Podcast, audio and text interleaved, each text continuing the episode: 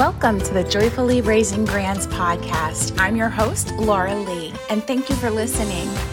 Today, we're going to talk about stress and growth through adversity. But before we get started, I just want to remind you that you can find Joyfully Raising Grands podcast on Apple Podcasts and all the places you normally find your podcasts. If what you hear is meaningful to you, please subscribe and leave a review at Apple Podcasts. The best way to help us be a light for others is to leave a review and share it with a friend. We are grateful for you. Let's connect on social. You can find me on Instagram at Laura Leigh LLC or Facebook at Laura Leigh, and you can subscribe to our email list at lauraleighllc.com under the Joyfully Raising Grands tab. Our goal here at Joyfully Raising Grands is to shine a light on the positive actions we can take to become our best selves, serve our grandchildren well, and find the joyful moments in every day. And lastly, before we get started, I wanted to share that we have an upcoming five day free summit. Each day, we will have a guest on for a 60 minute lunchtime episode. We have lined up some amazing folks for these five days and are so excited to share it with you. Information and registration for that event will be available soon. Today, we are talking about stress. It's just a fact of life. You know, raising kids is stressful. Grandparents raising grandchildren is stressful. It's really important that we know how to look at stress, though. In order to better understand, let's take a look at how lobsters grow. A video by psychiatrist and rabbi Dr. Twerski explains it best. A lobster is a soft, mushy animal that lives inside of a rigid shell. That rigid shell does not expand. So, how does the lobster grow? Turns out that as the lobster grows, the shell becomes very confining, and the lobster feels under pressure and uncomfortable. The lobster goes under a rock formation to protect itself from predatory fish. It casts off the shell and grows a new one. Once free from the old shell, the lobster, who, by the way, resembles a black rubber toy at this point, over the next few hours, the lobster will absorb water and will swell to reach its new size. By gaining this seawater, it may gain 15% in size and 40 to 50% in weight.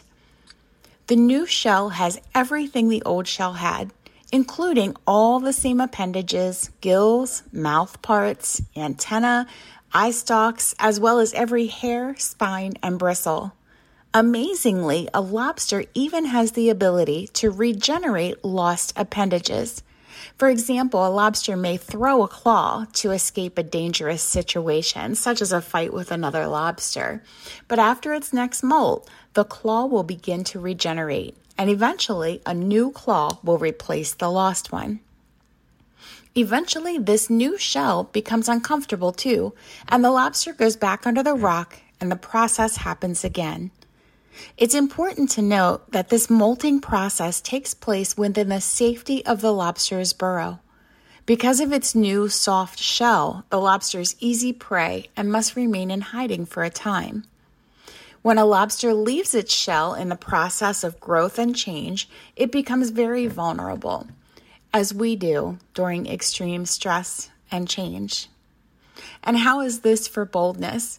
A newly molted lobster will begin to eat its old shell and other material high in calcium in order to strengthen its new one. During the months that a lobster's shell begins to fully harden, tissue replaces the water that was gained prior to the molting. In effect, the lobster fully grows into its shell and the cycle of molting and growing begins again. In fact, many times over the lobster's life, this process happens again and again. The stimulus for the lobster to be able to grow is that it must feel uncomfortable. As the rabbi explains it, if lobsters had doctors, they would never grow. The lobster would feel stress, go to the doctor, get a Valium or a Percocet, and it would feel fine and never cast off its shell. We have to realize that times of stress are signals for times of growth. Stress is our body trying to give us something other than a heart attack. When we have this uncomfortable feeling, feel it, embrace it, and know that it's a part of the growing process. If we use adversity properly, we can grow through adversity. As a believer in lifelong learning, I believe we must find ways to expand and grow. We have to find a way to ditch the shell, a good representation of our ego, and find ways to embrace what we have been given. Find the good, find the joy, learn from it, and move forward. As parents to our grands, it is also one of our most important duties to provide these opportunities for them to grow. Otherwise, we and they become stunted and are not able to grow as a person. Our role in allowing our grands to grow is to provide the safe place under the rocks, in the furrow place for them to be safe to grow. We have to learn to understand that the stress is showing us that we need to lean into it and grow.